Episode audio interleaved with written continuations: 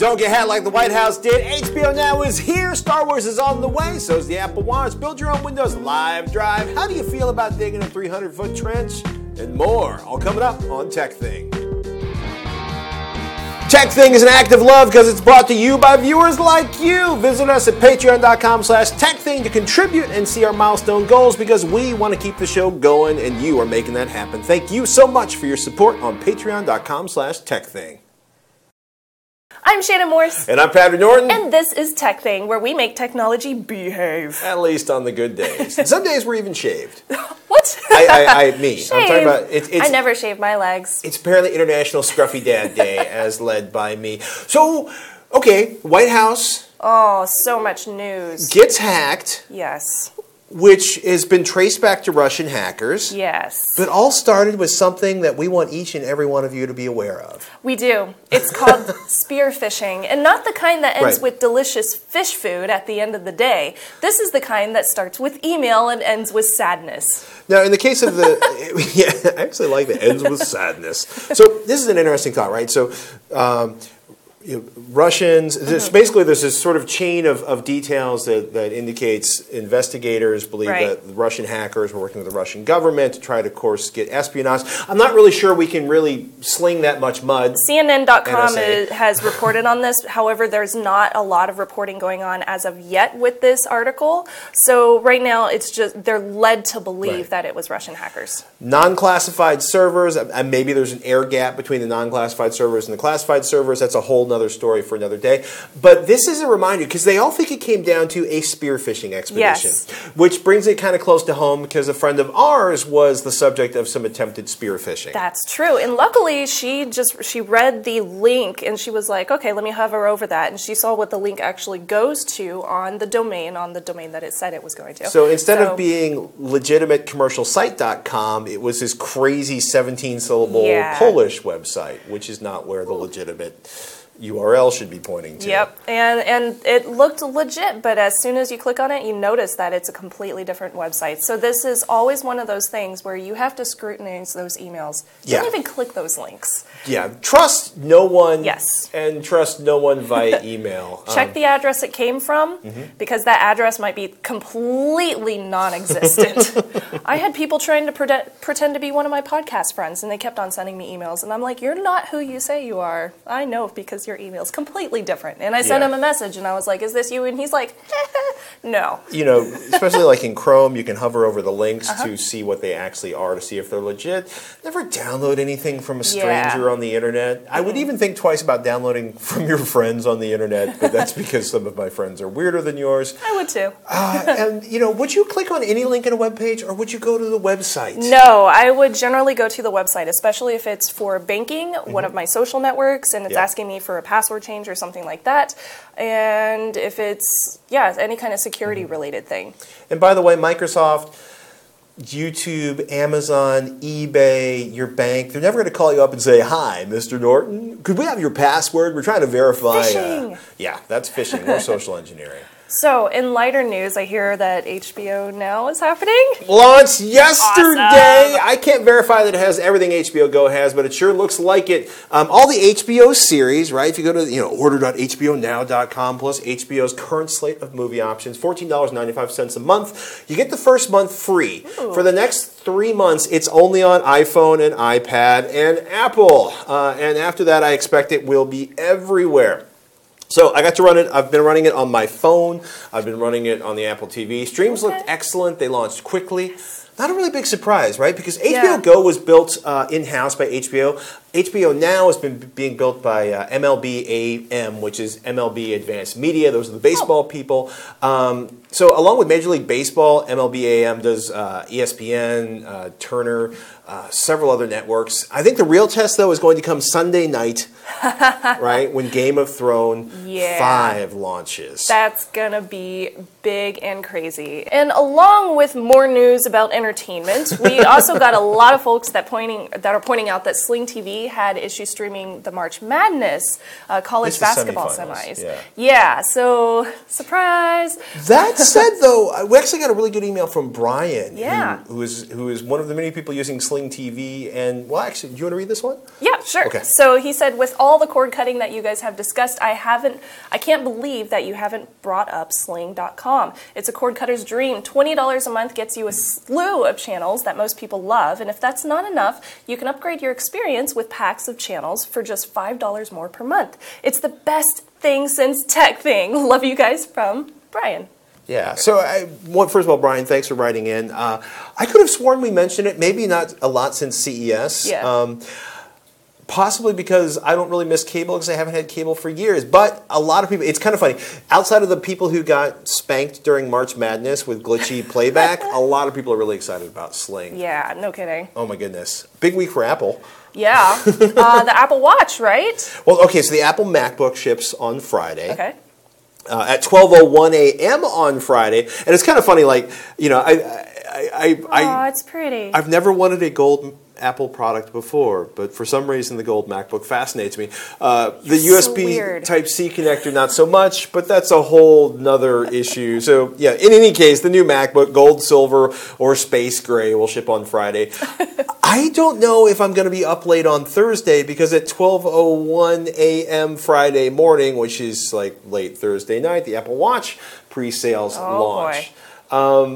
It's interesting because I wanted to get one in for review on the show, Yeah. but uh, it's a whole bunch of people got seated watches early. You know, the usual suspects, CNET, and a bunch of other big places. Um, everybody's saying the Apple Watch construction is outstanding.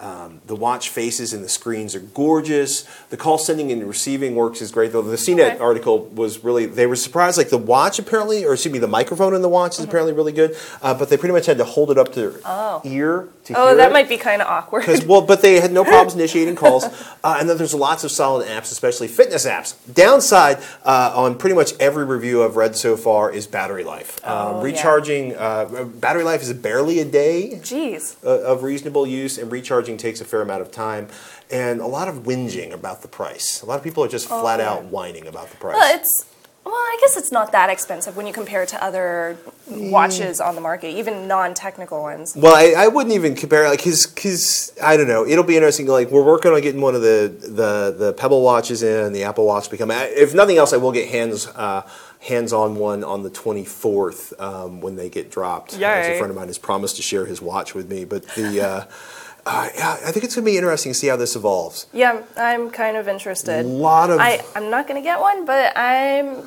more so interested in the Pebble. yes. Won't lie. it's No pretty.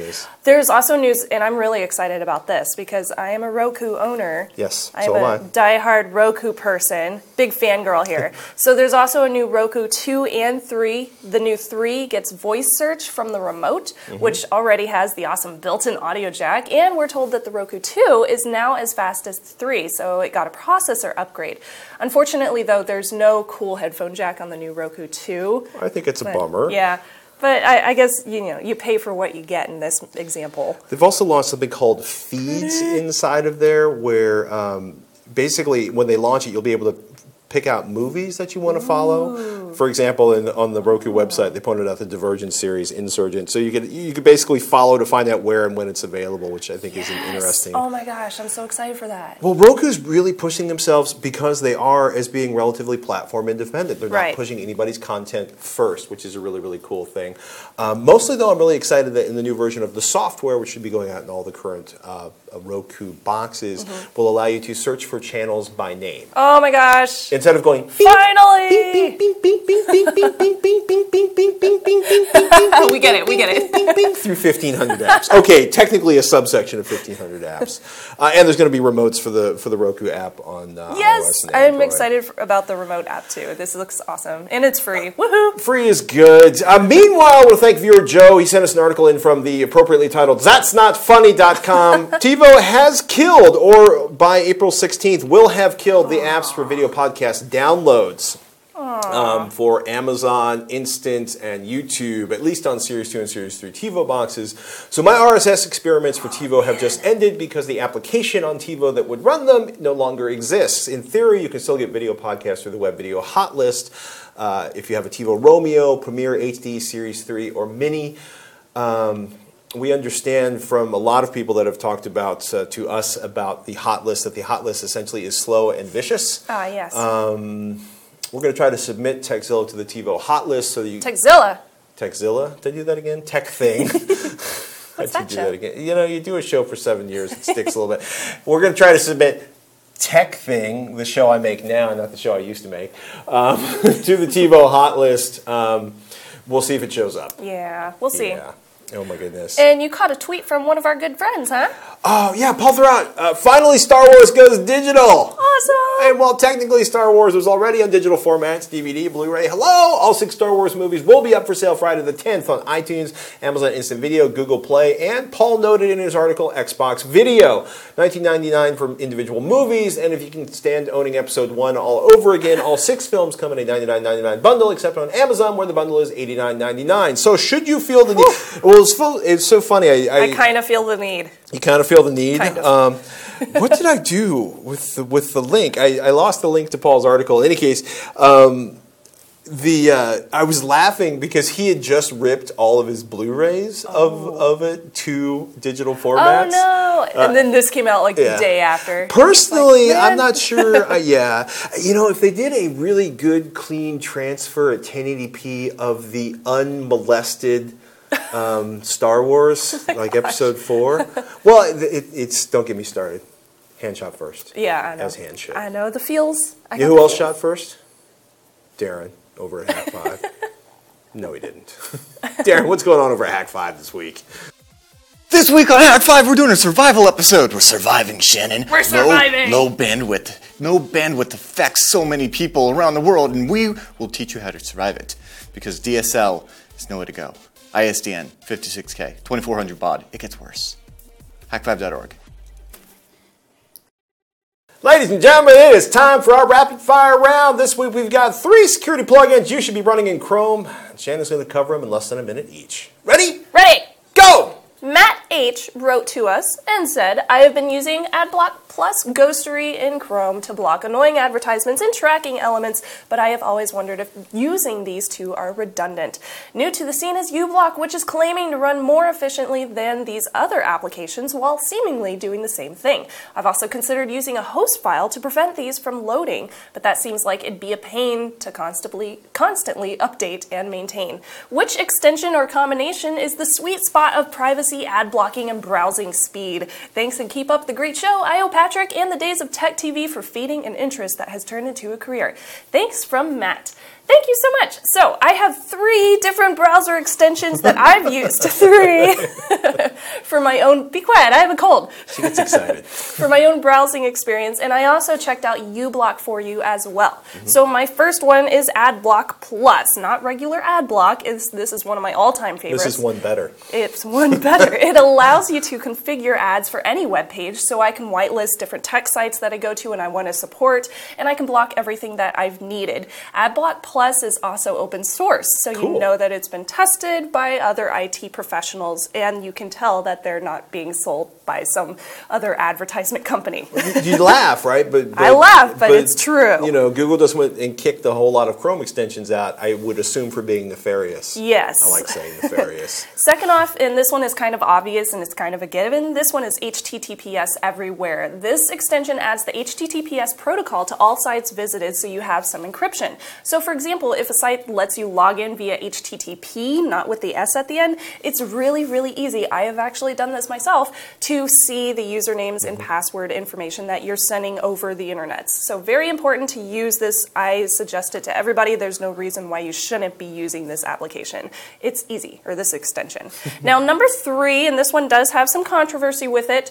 Uh, while Disconnect is open source, I feel like Ghostery actually does a better job of Ooh. Finding and blocking trackers and cookies on different websites, at least in my own opinion. So Ghostery is number three. And lastly is uBlock. So uBlock is the one that you asked about. This one seems to work well compared to the other blocking services. In my testing, it was able to block as many ads and trackers as Ghostery and AdBlock Plus. Now the key difference is uBlock's uBlock seems to be a little bit more complicated to use. You have to dig into all the different uh, customizable settings a little bit more than the other two. So it really depends on if you want to deal with that as opposed to just using AdBlock Plus or just using Ghostery. So would you use more than one at a time? So for myself, I use any one of these plus HTTPS everywhere.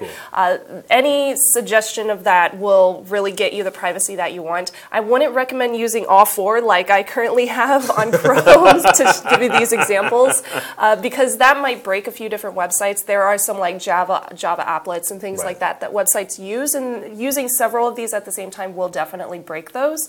Uh, it makes a very much preferential choice as far as any of these goes, based on your needs and how you want to customize the extensions. Personally, currently, I'm using AdBlock Plus and Ghostery, and then HTTPS everywhere. Because using HTTPS separately is is it, it isn't going to screw up any websites just by itself.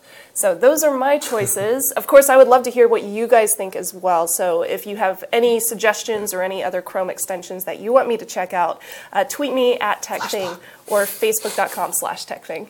Oh my goodness! and thank you each and every one of you for participating Yes, in the thank you.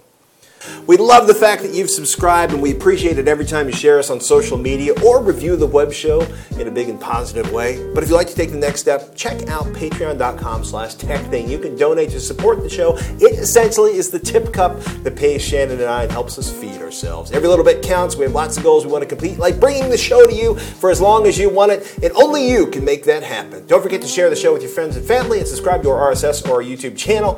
And thank you so much for supporting TekThing. Got an email from Tom in Baja, Texas. He says, Pat and Shannon, so glad to have found your new show. As a longtime viewer of Tekzilla, I freaked when it went off the grid. Thank you for freaking and for finding TekThing. He says, I would like to know how to create a clone copy of my Windows 8 boot drive onto a USB external drive that is bootable, like Carbon Copy Cloner on the Mac. If there is free cloning software available to do this, that would be great, but a paid version would also be okay. Keep up the good work and best wishes on the new show. Tom, again in Baja, Texas. Anytime I can say Baja, it makes me happy. Baja! it's good. That's not so good. Oh, sorry. so, if anybody is actually out there looking to just make an installation DVD or a USB, luckily Windows made it super, super, made it, made it super, super easy uh, with this thing called the Windows 8 And actually, Lifehacker did a really, really good tutorial on it, so I'm not going to run through how to do that. You can also use the built-in recovery options to make a recovery USB in the event that your computer crashed. So to get to that, you would go over to your control panel and you would go over to all control panel items and choose recovery. And down here, you'll be able to use this uh, to create your own little recovery USB or DVD. Now, for a live CD, something that's actually bootable that you Yeah. can use on separate, d- several different computers, uh, this is a little bit more complicated. It's, it's, there's quite a few different steps to it, but you can actually do it. If you want to make a live CD, this would be kind of like booting off a Linux operating mm-hmm. system off of a little flash drive.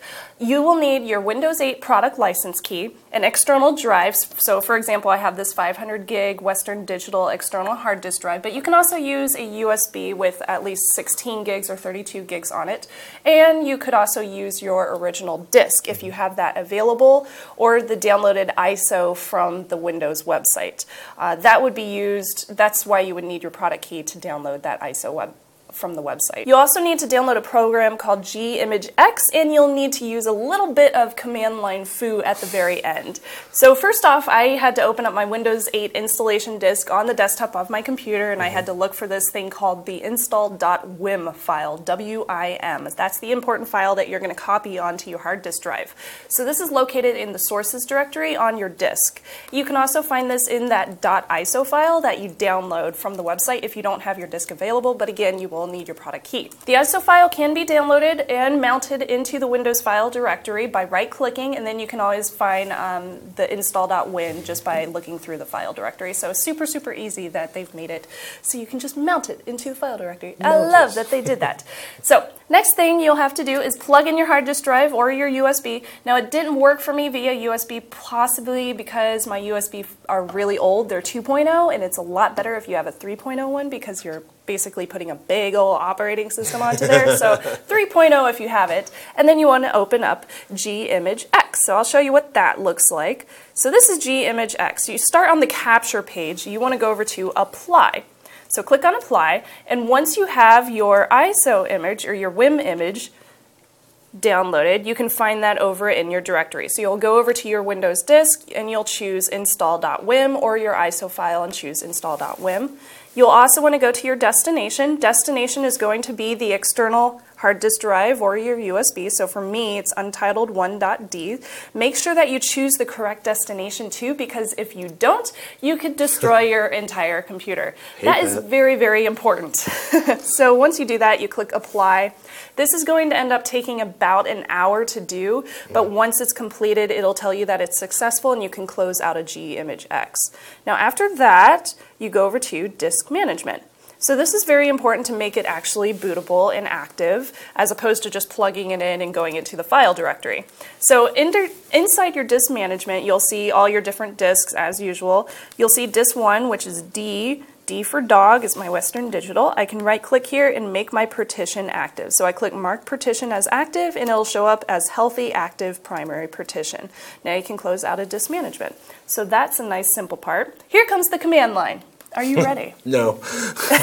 Who's ever ready for the command line? No, I'm laughing. I'm like, I'm like, this is amazing. Can I do this in Clonezilla instead? For your Mac, sure. Well, Clonezilla is actually Oh, Windows yeah, OS 10 yeah, and yeah. Linux, but that's a whole different conversation. I Sorry. wonder. All right, so in command line, it, you'll first need to go over to your hard disk drive. So this is going to be, for me, it'll be D. So I change over to D directory, and then I want to change my directory to Windows, uh, sorry, backslash, system 32. And then we want to actually add bootable.exe to this. So bootable.exe allows the hard disk drive to boot uh, straight from your computer that you're currently using it on. So I'm basically copying this boot.exe file from Windows onto the hard disk drive. So I type in bcd boot.exe d colon, because D is my external hard drive, slash Windows, space, forward slash S, D colon, forward slash F, all. And then hit enter, and it'll say that it is successful. You can then eject your disk, and you'll be able to boot off of your hard disk drive. Boom. And this also allows it to do UEFI or BIOS as well. Cool. Yeah, so now you're done. And I should also say props to How To Geek because they wrote out a whole tutorial on this and they they yeah, they hashed out everything. So very very good tutorial over there. And I mean, this is why a lot of people don't bother to try to create live discs because it is obviously It's tough. Tough, um, There's yeah. a lot of steps involved, but once you get it, you're able to move around your Windows 8 disk wherever you want, and it's just right here in your pocket, as opposed to on a laptop. Yeah. Wow. I'm also laughing because uh, well, Windows. I prefer Linux. I can't imagine why. I'm just going to type in my password real quick. Um, I have, by the way, it's kind of funny. I've been evaluating a really slick Windows Oh, 8 yeah. um, convertible from Cool.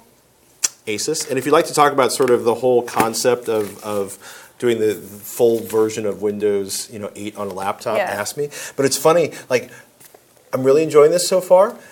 But it's made me realize exactly how much I like Windows Technical Preview, which is going to be out this summer. But I point this out because part of the reason I was staring at my computer is because it just locked up again.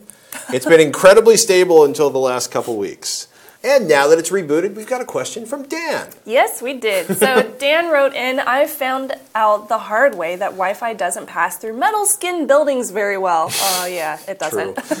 because of that, I have decided to hardware my garage and barn, my shop, to the house. What cable can be used, a Cat 5 or a Cat 6? Then there's metal or plastic conduit. I'm thinking metal would be better. Since my barn is about 300 feet away from the house, could that be considered off-site for backups? Thanks from Dan. Oh my goodness. So personally, I'm pretty sure I enjoy digging ditches more than almost anybody watching this show right now. I love a good day with a shovel. Uh, I would probably go wireless and drop one of Ubiquiti's NanoBeam AC bridges on the garage and on the house. These things are really slick. They're self-contained. They're really easy to set up. Uh, but I can be swayed, so I toss this question out to Twitter. And before we go to the Twittery madness, I should probably also point out the 300 feet, in some ways, like if your house burns to the ground, 300 feet is probably far enough away. Oh, yeah. If you are in um, tornado country, 300 Mm-hmm. feet is probably not far enough away. If you are like where my parents live, where things flood, 300 feet is probably not far enough away to be considered an off-site backup. So you kind of think about like where you are and what kind of natural disasters or local disasters you're worried about, uh, and let that be your guide to whether or not 300 feet is far enough away for a secondary backup.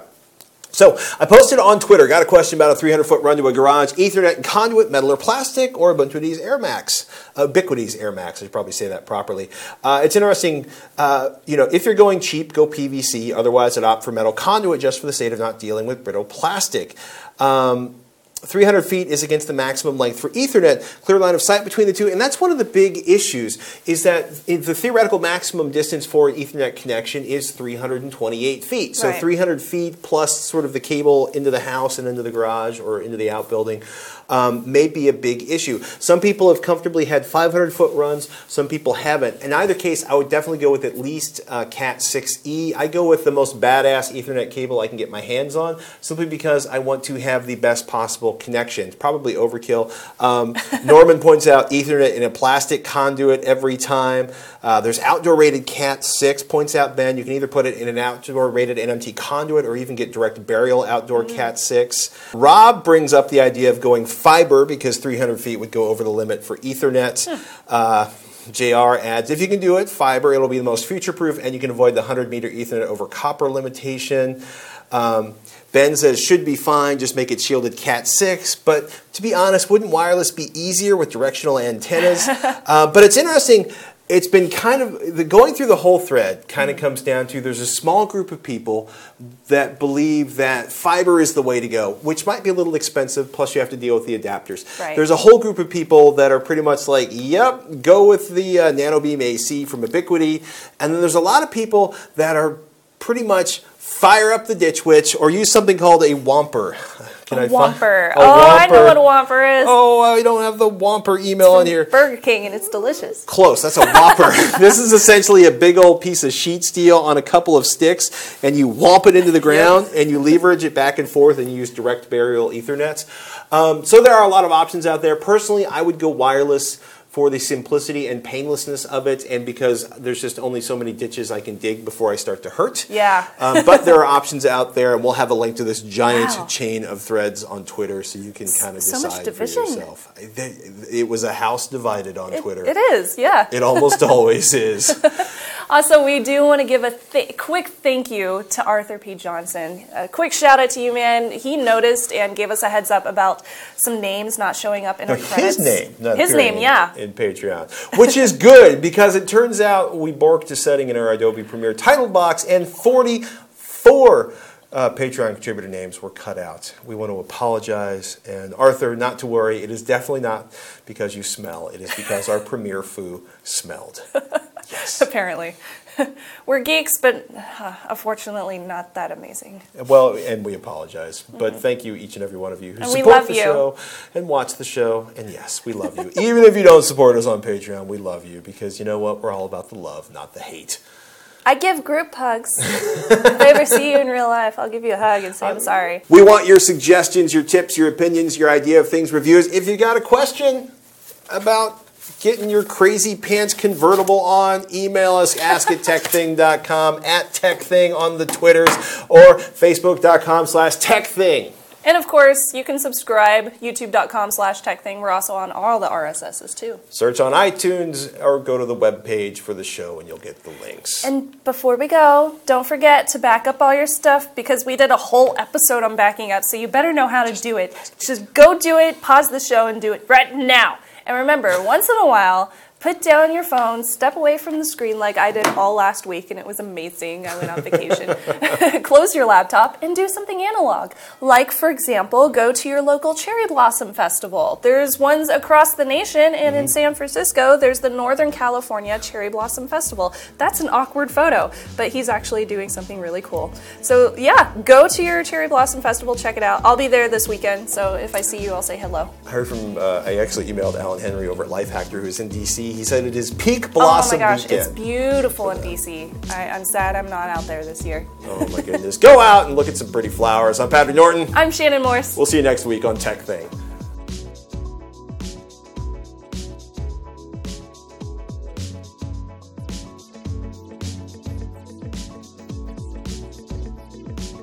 Hopefully more awake and less full of Domo nightmares. arigato gozaimashita. What she said. Thank you very much. And thank you, all of you. there are the names. Thank you. Thank you, all of you. Uh, Lauren, I believe I was told to give you a shout out. Hello, Lauren. Thank you. I like that guy. I'm going to take a picture of that one. You're gonna take a picture of the dude? Oh, sure. Yeah. Oh, sure. He's taking a picture of you. Either that or watching HBO now. Let me know how Game of Thrones is on there, by the way. Wah, wah, Tiny. Tiny. Yes, On that's the perfect 6. answer. However, it's much larger with an Apple TV connected to a projector. Three months, and then it's open to everyone. Oh my goodness. Look at them all. Thank you. my children enjoy the food. His children do enjoy the food. They're grown boys. They eat. Mm-hmm. They eat like few I'm a growing girl. No, don't start that rumor. Oh, no, not that. rumor. I was like, what?